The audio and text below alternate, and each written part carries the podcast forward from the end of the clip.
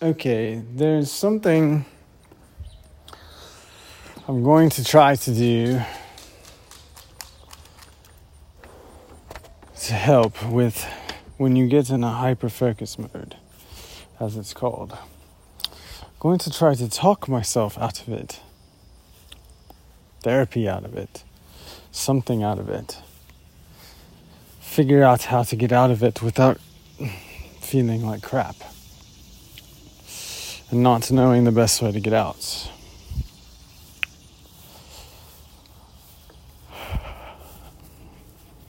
It usually goes back to breathing, but if you're far away from breathing, sometimes it's hard to get there. So you have to take kind of like micro steps to get there. But essentially, a hyper-focused state is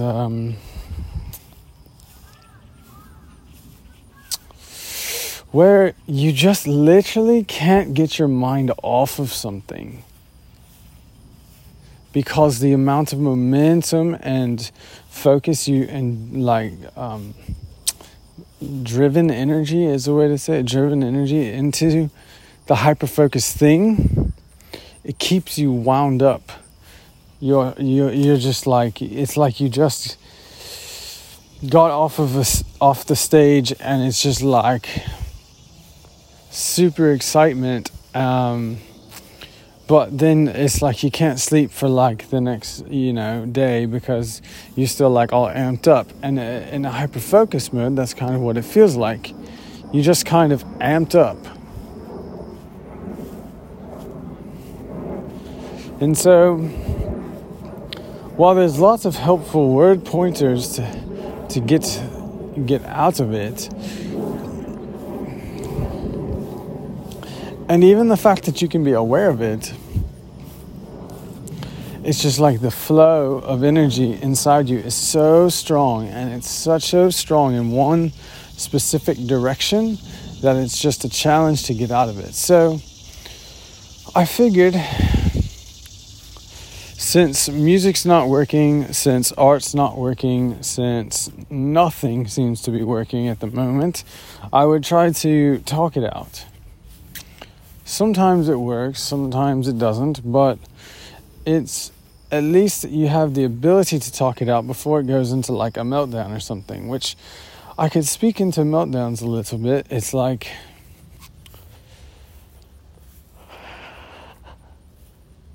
I had meltdowns for like basically every day for like 8 months before I had like a major burnout, to the point where it just like whole world collapsed, quite literally. And somehow I'm still here, made it out. But those meltdowns that happened every day, the only way I knew to help myself was to go to nature. Go to nature. I would go to this spot by the lake, and I basically had two spots. One was if it wasn't that bad, and one was far more secluded if it was terrible.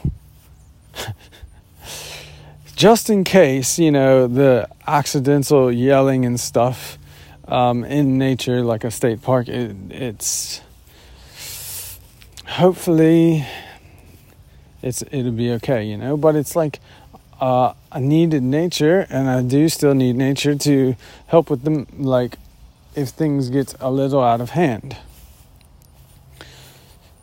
It's kind of like my ground connects me to this world, or connect me to earth. Like maybe I'll just go off a little topic here, because this is some stuff that like I think is rather unique to me that I really like. It helps me ground myself to earth, which is kind of what I feel like I need the most. It's like a way to ground to earth, but I need a better map than all of the maps that I've ever read to help me with that. So I like to think that the sun is the center of the dance floor, And basically everything on the planet Earth is dancing around the sun or the moon. You know, it depends on where you... Depends on nighttime, daytime, whatever. So it's interesting if you can put that kind of lensing on.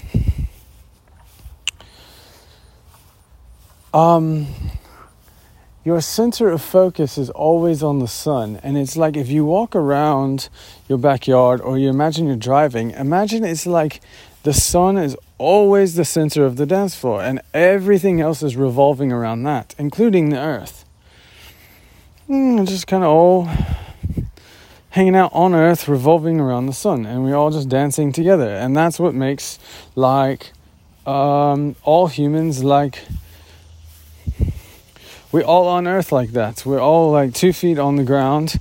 We're all dancing around the sun. We're no bigger than that. We're like the size of, you know, well, a little bit bigger than the size of a dog, about the size of maybe, probably not as heavy, but a tiger. You know, there's all these other kind of animals and stuff.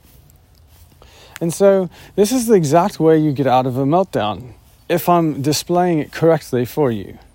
And I can explain it, and then I'll continue to show you. This is the way I found, at least, to help myself. Meltdown means hyperfocus. I'm sorry, said the wrong word. Hyperfocus. The way to get out of the hyperfocus state, you have to take your mind off of it.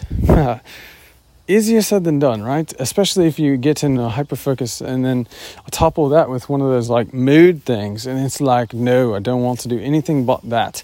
And it's like, I know. No, you don't want to do. I know you don't want to do anything but that. But at the same time, my body's not feeling great right now, so we have to figure out a better way to do this. My head's all up in knots, you know, the whole thing. So here's what I do. Sun is the center. You have to basically talk your way in a different direction and make something else up.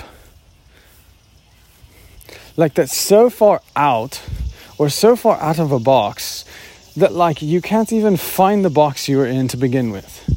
So literally, I just sometimes will start like flagrantly or just randomly speaking words out of my mouth. Like, the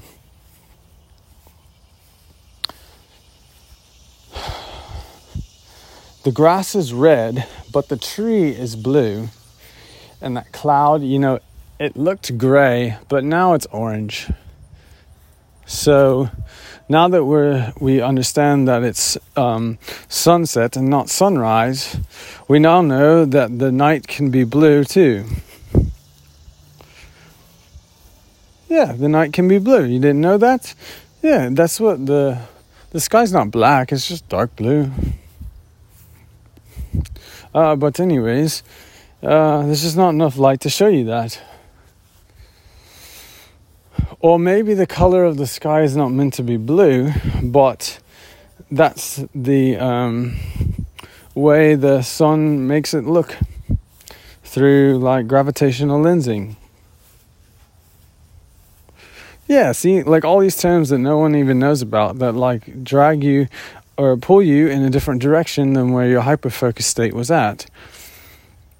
Where was the hyperfocus state at? Well, that's usually the thing. It's directed at something in particular. Like it's directed at, like, say, your art, or it's directed, like my art, or it's directed at something else, like where I'm trying to be creative or whatever with. But at the same time, no use in, it's like in order, the energy's got to get redirected inside you to something, to get your attention off of it, to get to something else, so that then like your whole system can calm down. Because basically you can get, like with that hyper-focus stuff, you get such a high intensity of like energy flowing inside you, but it's not... It's like, how do you say it? It's like the energy flow inside you is stronger than what can come out, or stronger than what can be like channeled out through like your hand through, or creating art or something, you know, something else, like, so whatever it is. And so that's why, like, it doesn't matter what task I do, it doesn't matter what thing I say to myself, what cool therapy phrase I say to myself, like, none of that really seems to matter at all, because it's not a matter of like an emotional state, it's more of a matter of like a high degree of energy flowing, to which you can't, it just doesn't calm down. It's like getting an engine and like putting it on like stun and then telling it to calm down. Well, an engine does that, my brain does not like releasing a gas pedal and it takes 3 seconds. It's more like, give me a few days and I'll let you know. But I've gotten a lot better at it, because it was like I would hyper-focus myself into a meltdown state, and I had to figure out how to stop it. And it's a real challenge. But basically what I learned is I have to be very, very, very grounded and rooted to nature. Like, there's things I had to start doing. Like, I had to... a few years ago, I guess, like, I stopped wearing shoes as pretty much as I could, and went barefoot outside all the time, and still do it to this day, because I found that wearing shoes, it disconnected me from earth, and I didn't feel grounded. And the more I was just took my shoes off and started going barefoot, it's like now I don't even want to wear shoes at all. You know, there's other things, like stopped eating chicken or stopped eating meat, just eating vegetables now, or not vegetables. Oh, things like sprouts and mushrooms and not just broccoli, you know, whatever. But like, for me, I have to take it. How do I say stuff like this? Okay. I have to take it beyond myself, and relate it to, like, if I know this is going to sound off, but it's going to be, I'm trying to relate it to like all humans, really. It's like all humans on the planet. We all on Earth, we all revolve around the sun. I don't know if anyone could dispute that. We are dancing around the sun. Whatever you do, and when I say dance, it's whatever you're doing. It's like you're at work, okay, you're still sitting at one spot, and your focus may be on a computer, but like your body, your body or whatever, it like intuitively knows where the sun is at the time, type of thing. It's like Earth time, or Earth perception, or something like that, Earth viewing. It's like Earth perception sounds the best to me, I guess. And so you have to like realize that. And so like the clouds, they're all passing over you and like dancing around the sun too. And you have to start getting into perception stuff to realize like spatial perception stuff, to realize like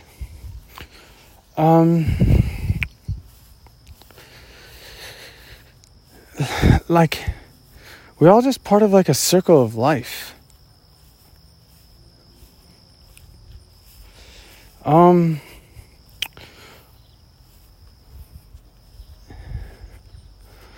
Earth is on like a, it's like, you know how a human, you know, these days, like, whatever, the human body lives approximately, whatever, 0 to 100 years, okay? Well, the Earth is on like a life cycle too, which is like a bit different or separate than the human life cycle that we're on now. And like you can, as a human, you can like dive into yourself and you can like learn more about yourself and all the species, like Denisovan species and Neanderthals species and stuff like that, and look at evolution and just like delete all the numbers, delete all the figures if everyone's going to argue about, you know, is these numbers correct and crap, who cares. It's like delete it, all that, if it's a block for you. I do, because it's still a block for me. So we still have at least like an animal nature inside of us.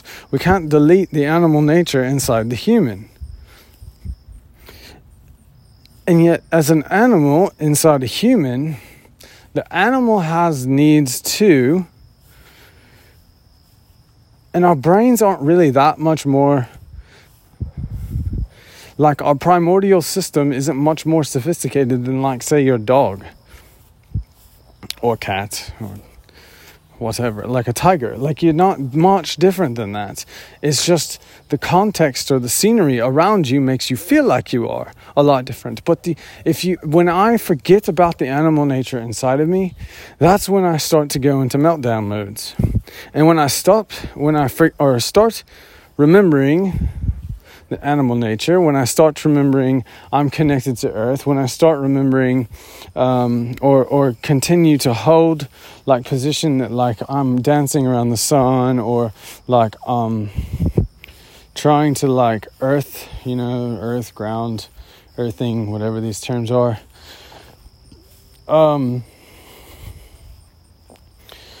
You're way more connected to yourself in the process. And that's what it's like. I don't know how to say it. I say it like this. It's like, you know why there's a ground in the electricity in your house? It's so that like, or like there's the neutral or whatever. Like, it's so that like energy can ground itself to something, so that the energy doesn't get like out of control or out of whack. And it's the same way for a human body, especially as an autistic. I'm finding, because I feel like just from talking at least to the people I'm around, I'm a bit more just aware of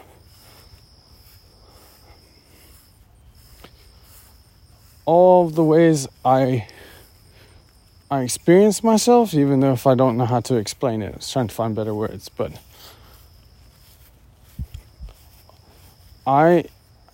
it's just as far as I can tell, and that's just my observation, which could be completely wrong. But anyways, I just find that I have to be always on the ground. Like I have to be in the grass, barefoot, drinking like water. Like I have a special water machine. It's like Kangen water machines. Like they're like, it purifies the water better, so it makes me feel a whole lot better than drinking any other kind of water out there. That I've tried all of the stuff from like Whole Foods, like the alkaline water and stuff. It worked for a while, but then it just stopped. Kind of wasn't as good as like this Kangen water machine. So there's all kinds of like self-care things I had to start developing in order to like, literally, I feel like just in order for my body to survive through everything that I was going through, because like meltdowns day after day after day, you know, people just say, it doesn't affect, like it's just like an emotional thing or whatever. But no, it like literally, you have so many, it starts affecting your body too. That's like a huge thing. It feels like a huge block to a lot of people. They don't understand how their emotions could affect their body. But like anger, you know, your body gets all tensed up, and then it's like anger releases out of your system, and then what happens, you know? There's all the chemicals and hormones and whatever. I don't know any of the details. But it's just like, there's stuff that happens in your body, right? It's like, okay, meltdown day after day after day after day after day. 8 months of it. Straight. After that, it took another, like, you know, it was like not every day, but it was like maybe every other day or at least twice a week or three times a week for a while. And then it's to the point where I haven't had one now for probably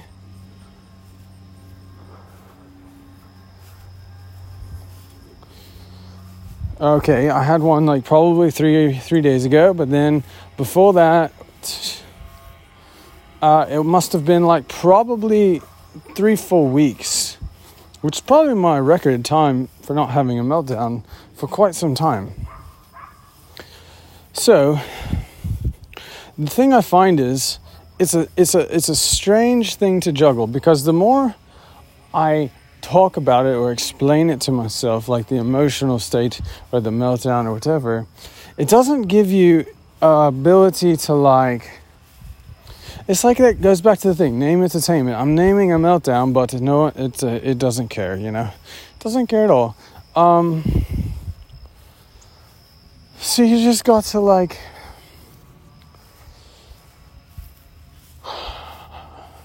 find a lake, you know, find nature, find real grass, like real ground, not concrete. Concrete has like something in it to make it all the rocks stick together, like cement, you know, whatever it's called. It's like, it's not real ground. It's better than inside of a building, like or whatever, but it's not real ground, you know. So there's other things I have had to do. I had to go, I've done a lot of myofascial release is what it's called. I did that for probably a better part of a year. Once a week. And what it does is it's essentially like it opens up your body and opens up your system so that you can like heal your body. It helps with your like fascia inside you. And I got to say, I don't know that I would recommend it for everyone unless you're willing to like go through the paces with yourself, because you start to like, it's like all your emotions start coming out and you have to figure out, like, it's probably not the best thing. It's certainly not the best idea to like do myofascial and then go straight to like, say, your work. I would not say it's a great idea. I would say you do it and on a work day, take the day off and drink as much water as you can, you know, type of stuff. Like, because you gotta, it's flushing out all kinds of toxins, but as the toxins and stuff come out of your body, you're also, it's like emotions come up. So you start dealing with past things, or even like in the moment, it's like you start to get snippy with people and moody for no reason. And it's like, yeah, crap, myofascial. And it's like, real thing.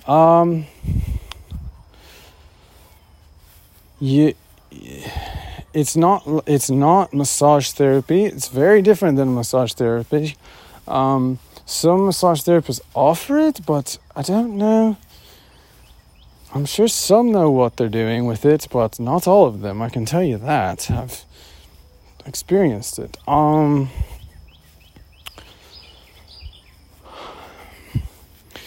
You just have to be really gentle with yourself. Is what it comes down to. You have to get real accepting of yourself, real gentle with yourself, real safe with yourself to know that you can like heal, one,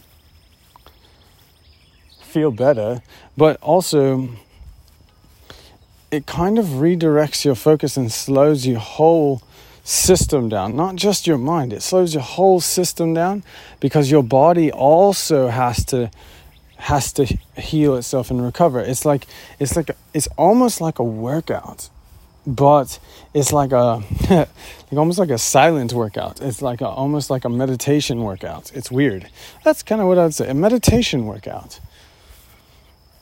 So I've come into you know, I guess all the autistics have like the, you know, everyone says stereotype autistic stuff, like you have one main thing you're focused on in your whole life or whatever, and it's like, well, mine kind of works like that, I guess, but mine's a bit different than what I think, because I just got familiar with all kinds of like things, like Native Americans, like shamans, like learning about them and getting in touch with nature.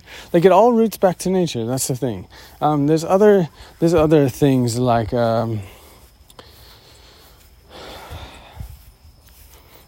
Eckhart Tolle, Ram Dass, Alan Watts, you know, those types of things. And it's like, it all really, really grounds me when I listen to it.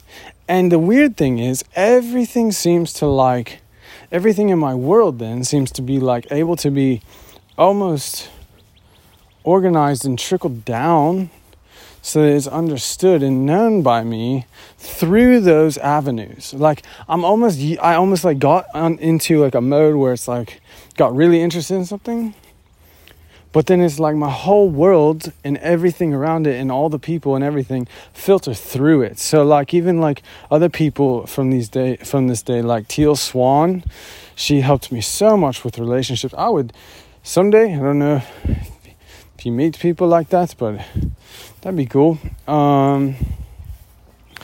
She helped me out like so much. It's unreal. Like another one, Matt Kahn. You know, there's another one like Abraham Hicks. Like there's all these different kinds of things. The Seth material. That's a book from Jane Roberts. What's other books? Well, the one that I first got about... Well, okay. Yeah, there's like other books too that are more simple, like The Giver. That's a very powerful book if anyone seems to understand what it's actually trying to say. It's the same thing. It's like a shamanic or a shaman-like story. It's like a shaman map or a shaman story type of thing. And same way with like some of these other books, like the autobiography book of Gandhi, like I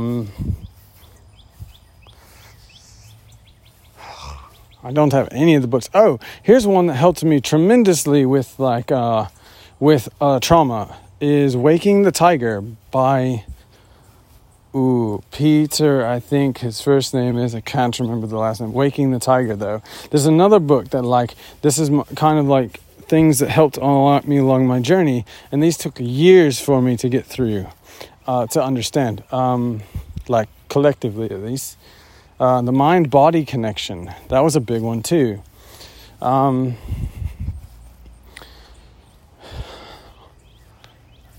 It's just like I had so many of the pieces already put together, but none of them were like completely adding it all up together.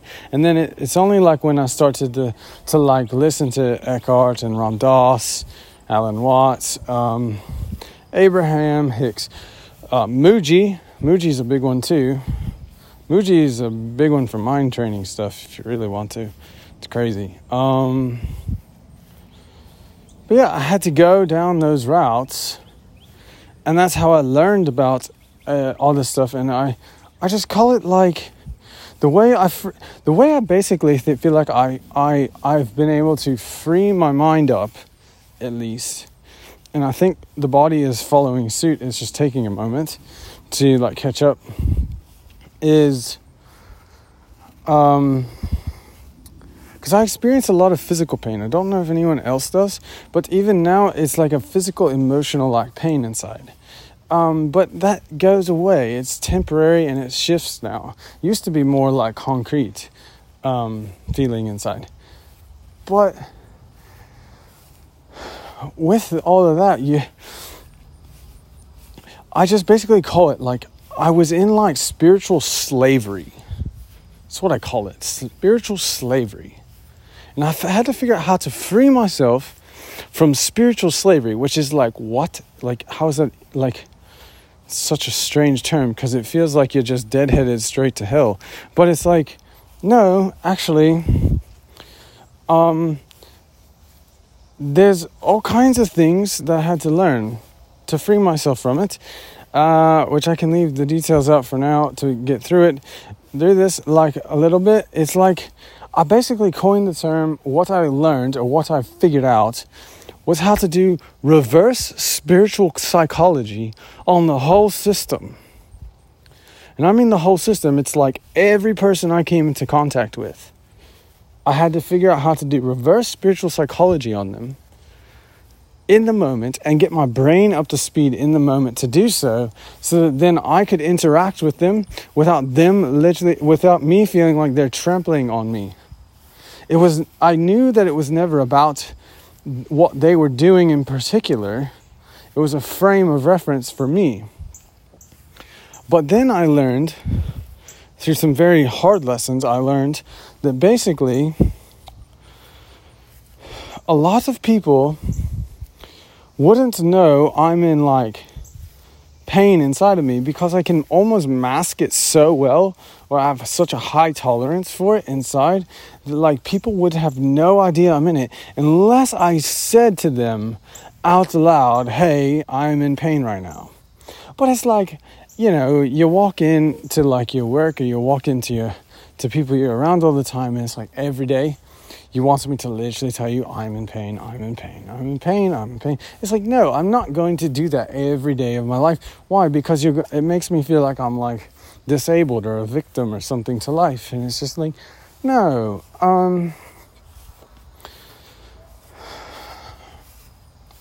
That's not it, you know? That's not the answer. But then it goes back to the thing. It's like, how are they supposed to know how to help you, to support you? And it's like, you know, it's just like, just be nice. Be a good Samaritan all the time. Why? What is so hard about that? I can't figure out what's so hard about that. Might be just me, but I can't figure it out.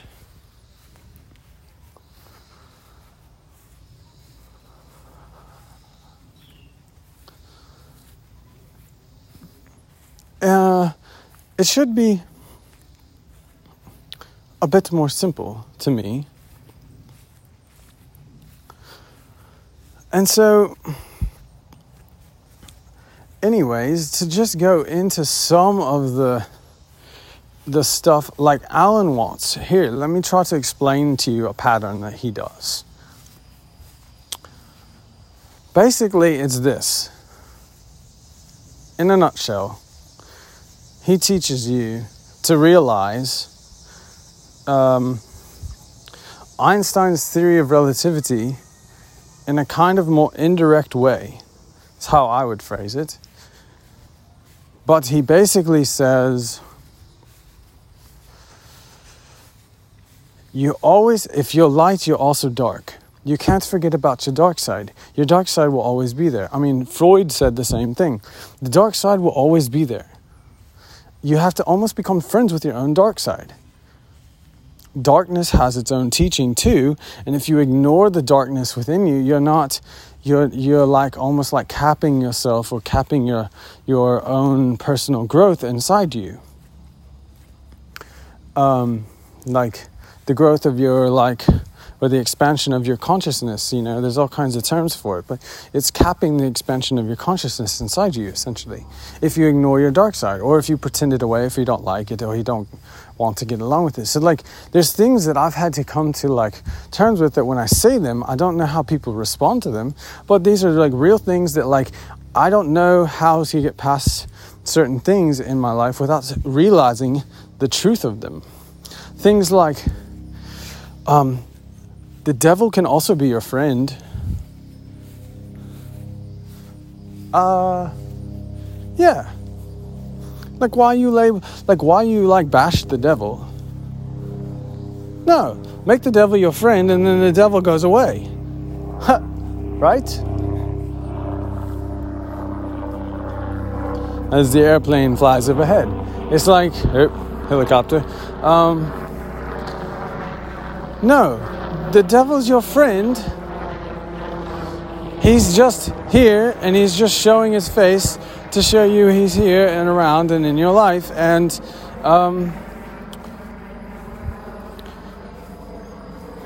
like, he's just as much like the devil. Oh gosh, my upbringing with that he. Oh, okay, I can't do those words sometimes. Like personalizing it or trying to make it into a personal identity or trying to make it into an I, like by saying I'm this emotion or I am that, you're actually in a way trapping yourself inside the emotion because you're claiming it to be yours. Now you can have what's the phrase from the movie Italian Job? I think it is I trust everyone, I just don't trust the devil inside of them. It's like that kind of thing. It's like someone who wrote that quote, well, I would think, wrote it in a way to where they were aware that everyone has a devil inside of them. And it's like, why can't we all be friends with all of it? Why can't you be like you, right? You. Why can't you be friends with the you that's inside you? And why do you have to label yourself all these different things? Categorize yourself. Say, I am this, I am that, I am, I am banker, I am the bank teller. It's like one of those those Zen stories. It's just like you go in and you're a bank teller and you whatever, not that one. Okay, it's one of this guy named Nasrudin. It's a story. I'm gonna botch all the logistics or details, but basically Nasrudin goes and asks to borrow a pot. He borrows the pot. Next day, he returns the pot and he gives him a pot with a little friend. Then Nasrudin comes back. Nasrudin comes back the next day and says, "Hey, can I borrow the pot again?" And he goes and he takes the pot and then he never brings it back. It's like, why would he do that? And it's like, he's proving a point. He gave you one in return the day before. You shouldn't need another one in return the next day. It's like greedy, right? It's just like a funny story that they have. Over in the Indian, Eastern, culture. At least one that I've heard over here in America across the pond, So there's all kinds of things like that are very interesting for me. And so that's where a lot of my roots come from, because I had to go there in order to places like that in order to learn things to show me that what's the song by the band Gone Gone Beyond? It's I'm lost in America. For someone who's going through that for real, that song hits home. I've been through it. I feel like sometimes I still listen to that song and I'm like, crap, I still feel like I'm lost in America. And I've been feeling like that song has been hitting home for the past, 6 months. And it's just I guess we're still in America. So that's probably why I'm lost in America, but we're not lost. We just, still dancing around the sun. Is anyone following the pattern to where I'm just rambling on in a certain direction wherever my mind decides to go to free myself of the hyperfocus state? Or is everyone following my story and I'm the only one that can keep track? I don't know, but it's a funny little thing. So there's things I keep wrestling with myself. So this will be open honesty. things you keep wrestling with yourself. It's just like, I keep saying like, I don't understand my personality at all. I don't understand it because I don't really know my personality, because this is like my personality. But like, here's the thing, is like, I never used to like talk a lot.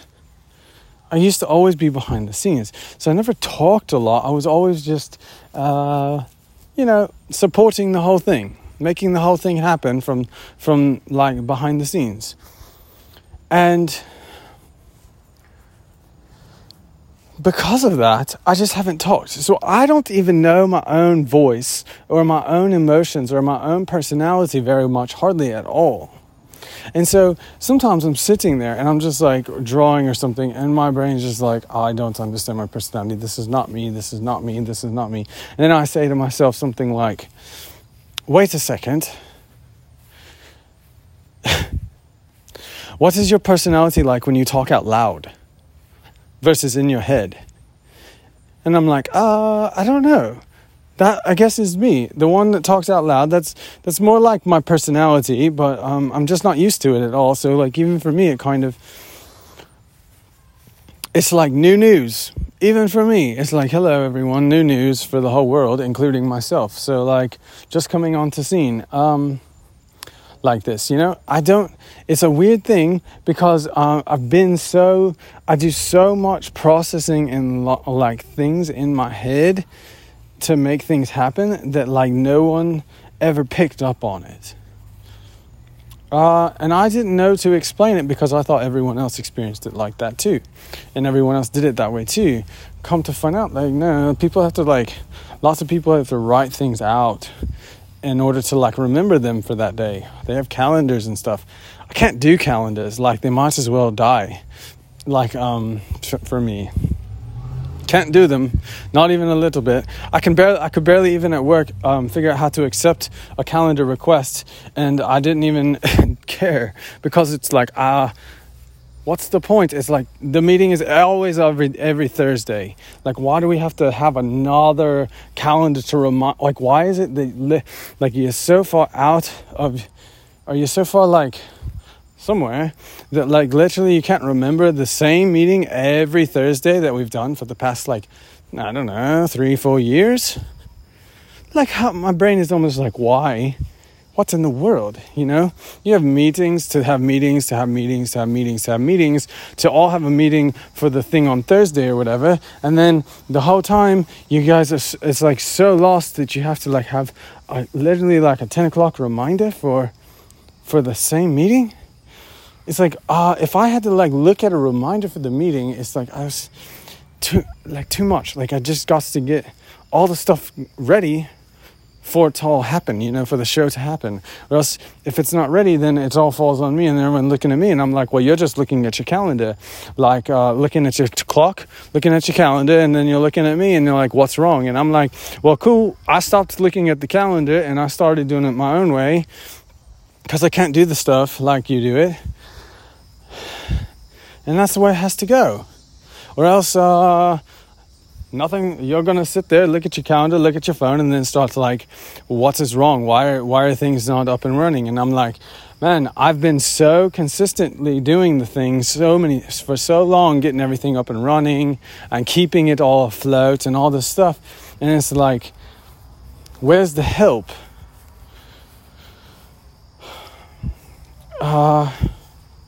Few and far between.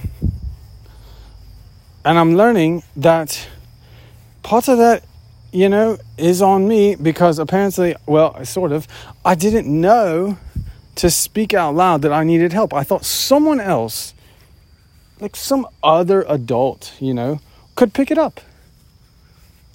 Someone else could pick it up. They didn't. I don't know if that's how good I am at masking. I don't know, and I don't even mean that as a compliment to myself. I mean, like, I don't know if that's how good I am at masking, to where people can't literally even know. Like, there's one time I was having like an internal meltdown on myself, those are rare, but it's like an internal meltdown. But it's like you're in the space and you can't get out of it at the moment. It's like I look around and people are literally looking at me and laughing. And I'm sitting there like having a meltdown, and I'm like, what am I doing to make you laugh at me in this moment? It only like fuels my anger inside of me and the whole thing. And it's just like I had, you know, there's moments I have to leave. It's like you have to get out. You can't stay there, else you're going to start going off on people. And it's like, you're not even your choice. It's like you ran out of time limit for you to help yourself. And so you basically have to like, just the energy is going to come out of you one way or another. And however it comes out, it's how it's coming out. It's exactly how it's working now. It's just before it had like such like a whirlwind of fury behind it that you couldn't get it out any other way, and it didn't matter how it comes out. It's like, you know, I could, there's, you know, there's times where I could stop myself from punching like a hole through the wall, for sure. Actually, I've never punched a hole through the wall. I've run a lift into a wall before, but I've never actually punched a hole in a wall, like a scissor lift. Anyways, doesn't matter. I've never punched a hole in a wall. I've always been able to refrain myself somewhat within a meltdown, kind of. I have at least enough awareness while it's happening, like in the episode, to where it's not 100% of me, but it's like 99% of me, if that makes sense. There's always like 1% of like awareness behind it. There's always 1% of like me having conscious attention to it, enough to be able to realize that punching a hole through the wall might do more harm than good in that moment. So I can try and channel the energy out in a different way by like screaming instead, because at least screaming, my voice will, you know, be able to recover, where it's like, then I have to, you know, you punch the hole. Like, this is the way my mind works. If you punch the hole through the wall, your wrist might hurt. You might hit the stud behind it.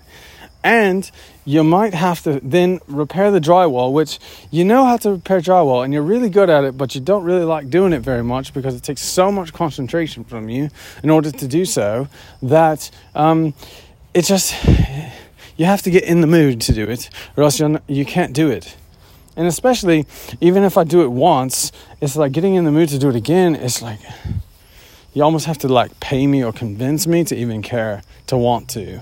It's like, no, sorry, can't do it. Only reason I'm doing it is because, you know, I punched my head through the wall, and I know, and that's on me, you know, type of thing. So it's just, I don't know. I mean, a hyper-focus mode and a meltdown state, to me, they're not actually too far from each other, which might be like almost a scary thought to some people, at least to me. Like sometimes, like they're not too far away from each other in terms of the amount of energy flowing. It's just like one is like energy flowing in like exhilaration, which takes a while to like calm itself down. And then the other one is just the same intensity of energy directed in the way of like anger or fury. I like to say words like fury. Like, here's another side note. I can't, sometimes I have to get away from emotional language stuff. And I have to go back to like things like, okay, like in like Wizard of Oz stuff, like, oh crap, I shouldn't have said that. Okay, anyways. You have to go back to someone's character. Like medieval times character. Like, not so much chivalry stuff, but like, what does modern day strength look like? Not body strength. What does modern day, like, personality strength look like? What does modern day, like, vulnerability look like? What does modern day courage look like? And it's like, when I use words like strength, honor, courage, you know, like vulnerability, they're like many, many, many emotional words wrapped up into one.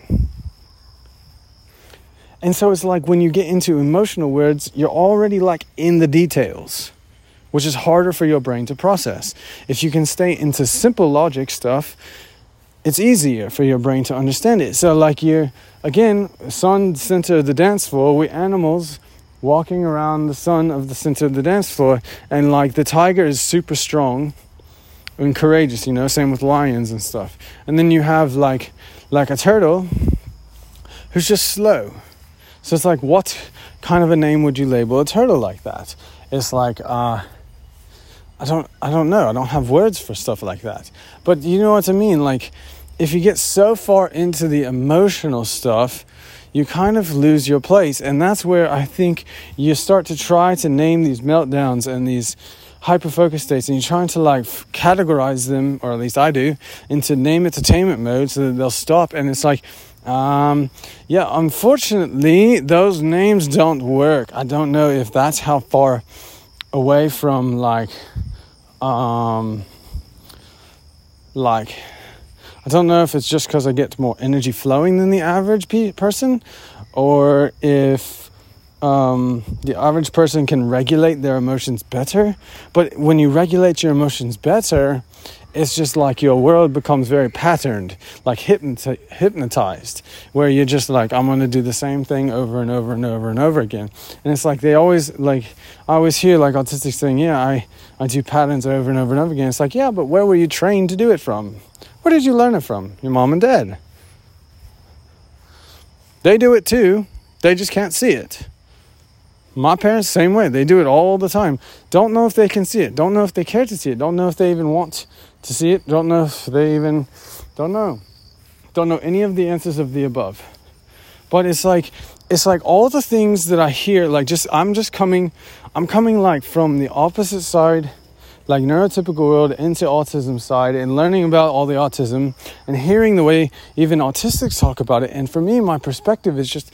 I think it's just a little bit different on some things. Just the way I experience it or understand it to be.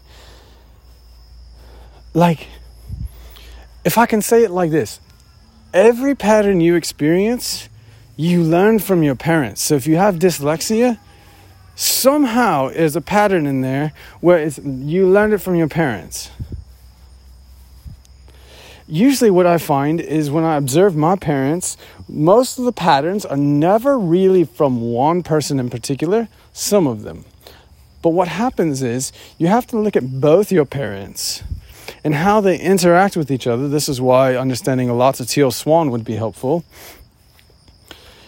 You start to look at the way those two, like your mom and dad, interact with each other.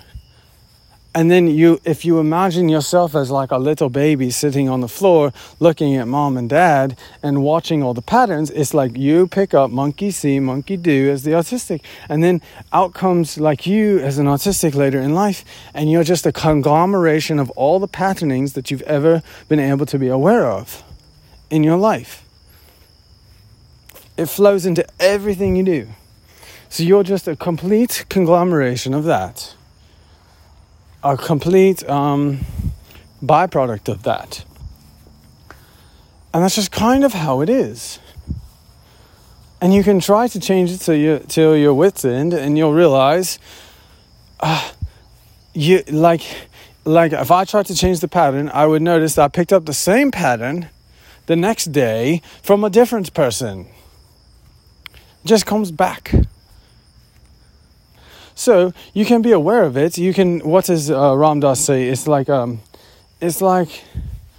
some point, the big neuroses in your life aren't so big anymore. They're more like a little schmooze.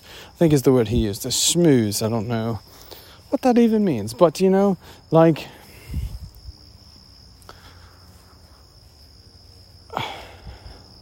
they're not so big. They're not going to overtake you anymore. They're not going to hurt you anymore. They're not going to, you know. And that's why it's like, there's a song by the artist Fia. It's like,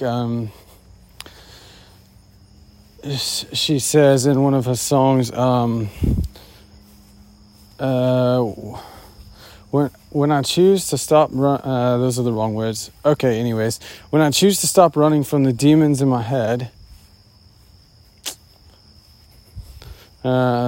and I choose to love them, so I know that's wrong words. Anyways, when I stop running from the demons in my head and I choose to love them, that's when I come alive. And it's like a weird thing. It's like, okay, hold on. I know what she means, and I know what she's saying, and I know it to be true, but at the same time, my mind gets blocked with it sometimes. Like, I like the energy just kind of doesn't make, like, I can't make too much sense of it at the time, because it's like, usually demons and stuff, they're portrayed as like these things inside you that like, they're like, at least how I grew up, they're portrayed as like things to run away from. And it's only in the moment that I stop running and I start listening to what they're saying do I realize things that like are helpful. So like something in particular, it's like these are the kind of conversations I've had to have recently. It's like, you know, I'll leave my dad's story to my dad, but like basically he said he just had to change his thinking process. And it's like, in a lot of ways, I realized, you know, it's kind of not exactly like that for me, but it's sort of like that for me. It's not exactly though. And so it's like, I had to, like the other day, I called him and I'm explaining things to him. And then I'm just like, you know, what if literally you're my dad, right? You and mom, like you taught me everything I know. It's like, what if I literally, the thoughts that are in my head of like all the things that I know came from both of you? And what if those are all the things I needed to change inside of me, like all my thinking processes, to basically, like, send all those thoughts, as the Death Cab song goes, send all those thoughts into the far-off destination where they might have a chance to find their place where it's far more suited than here. And it's like, yeah, but you got to listen to that for 1 second. Again, that's your mom and dad you're telling that. I said it straight up to my dad, because it's like, these are the things I had to like explain. And to me, these are like big steps, big steps for me to do. So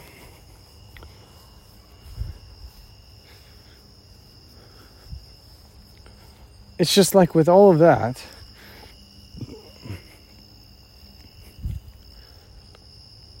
is your sky still blue or is it black? And is your car a Ferrari, or did you trade it in for that tree over there? And do you have a knapsack sitting at the picnic for the barbecue that's happening in 6 years from now? It's like, move your mind all over the place and your mind gets unstuck. That's how you get out of these hyperfocus and meltdown modes. I've just had so much experience with it. I know how to make it work. But you also, doesn't mean you can think one thought and it's going to work. No, unfortunately, you can't think one thought. You can't have that cool name entertainment thing where it's like one thing. No, it's like, watch yourself, explain it to yourself, and try to get far out away from wherever you are as fast as you can to create momentum in a different direction, just to stabilize the two, which is what Alan Watts teaches. The on, the off. You're always either on or off interval. It's always an on or off interval. Like, day is on, night is off. You're sleeping at night, so you're in off interval. You wake up and you're in the day. And it's like, if you delete calendar time, you delete clock time, you delete dating altogether from all of this, you'll realize things like, wow, there's a song from the band Yama, Yaima, that's like, they say, lose track of time, jump in, surrender, this is our game. Like the song Our Game from Yama. I saw that's from a Teal Swan video. I heard it at the end of one of her videos. And that's how I came into knowing the band. And it's like, if you're actually following those lyrics and you're following the songs and you think like the whole album is like a journey of someone's real life experience, that they have figured out how to explain it in a way or write it in a way to where it is relatable to everyone who's in that place. If you're not in that place, you're not going to really understand what that means. But if you've ever been to that place, you'll always know what that means too. Lose track of time. It means like that from like the movie, Pixar movie, crap, can't remember the name. but it's from the Pixar movie, like, you just lose track of all time. And then you're the guy who is like the guru on the streets flipping the sign, like in downtown New York City with, you know, I don't remember the name of that movie. But anyways, that movie is like another like thing where it's like showing you the journey. It's like a journey. It's like a shamanic journey of like your life, of what it's like to be a human and what it's like to wake up, or what it's like to like, what it's like, how do we say this in a more easier way? What it's like to like go, like what would it be like for you as a 33-year-old to in real time be able to re-experience, I guess, like an empath thing, you know, in real time experience your own childbirth experience all over again. Like parts work, you know, all this stuff. That's kind of like, that's where it took me. Don't know if it takes everyone there, or if everyone will get there eventually, or something like that. But it's like literally, it's like sometimes it's like I feel like I would have flashbacks of reliving what it's like, what it was like to experience my own childbirth sometimes. And you do it through parts work, like. It's a whole thing. Again, Teal Swan talks about it a lot. I'm trying to think if there's anyone else that I got into. I don't think so. I think I just learned all that really between her and like all the spiritual stuff, like the other teachers, like Eckhart, Ram Dass, even Eckhart's wife Kim was helpful for a while. There's other people on. Like I did a meditation for the longest time with just this one girl named Sarah Blondin. She's on like a, what's that app? Insight Timer, I think it is. And it's like, I did it every day for, you know, for like years. And just like one meditation, you know, because like if I did more than one, my brain would get all jumbled up. It was like, if I'm going to meditate, I'm going to meditate, and that's how I do it. And you go out to nature, and that also works too, to slow your mind down, you know. But it takes a lot to practice initially, and there was like, I mean, there's a lot of other stuff. Like I've had lots of medical stuff too. But like your body is so smart. If you know how to listen to your body will tell you and teach you how to heal itself. Like I'm learning how to heal my eyes. My eyes are almost 20/20 vision all the time. When I'm outside in the sun, when I'm around lots of light. When I'm not outside in the sun, not around lots of light, and like inside or something, it's not quite 20/20. But I've had glasses on my almost basically between glasses and contacts my whole life since first grade, and now I'm just learning how to like heal my own eyes just by like doing weird things, like weird autistic things, you know, like staring at the sun sometimes, like staring at some lights sometimes, like all kinds of weird things. And it's like I'm not going to suggest it to anyone, because you have to know when it's too much. You have to, it's stages. It's not like stare at the sun for 16 hours and you're going to heal yourself. No. It's a process. No. It's a process. It's a process to learn all this stuff. And I'm just coming at it from like a weird place. Or at least it feels weird to me based on like where, I don't know, I'm just coming in from like, I feel like I'm just coming in from on a different kind of an airplane. Like from Alaska, where a lot of people that seem to be like, you know, from Australia or Europe or Denmark or something, you know? So,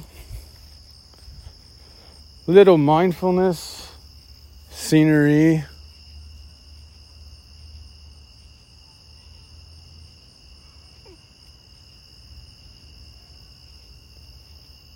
Check in with the body, see how it's doing now about hyperfocus or meltdown stuff, you know?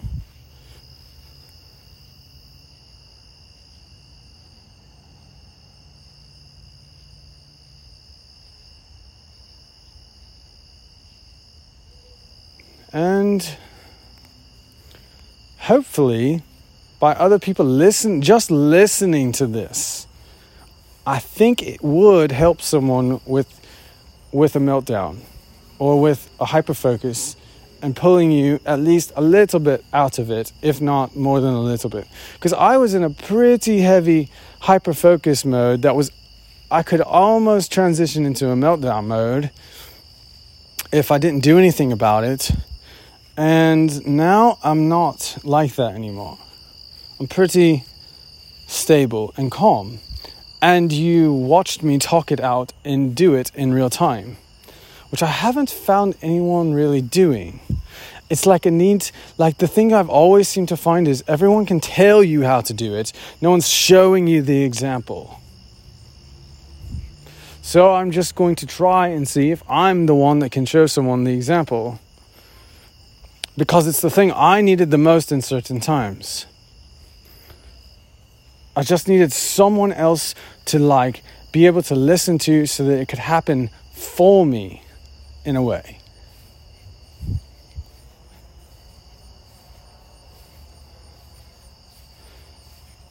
It's like that support system.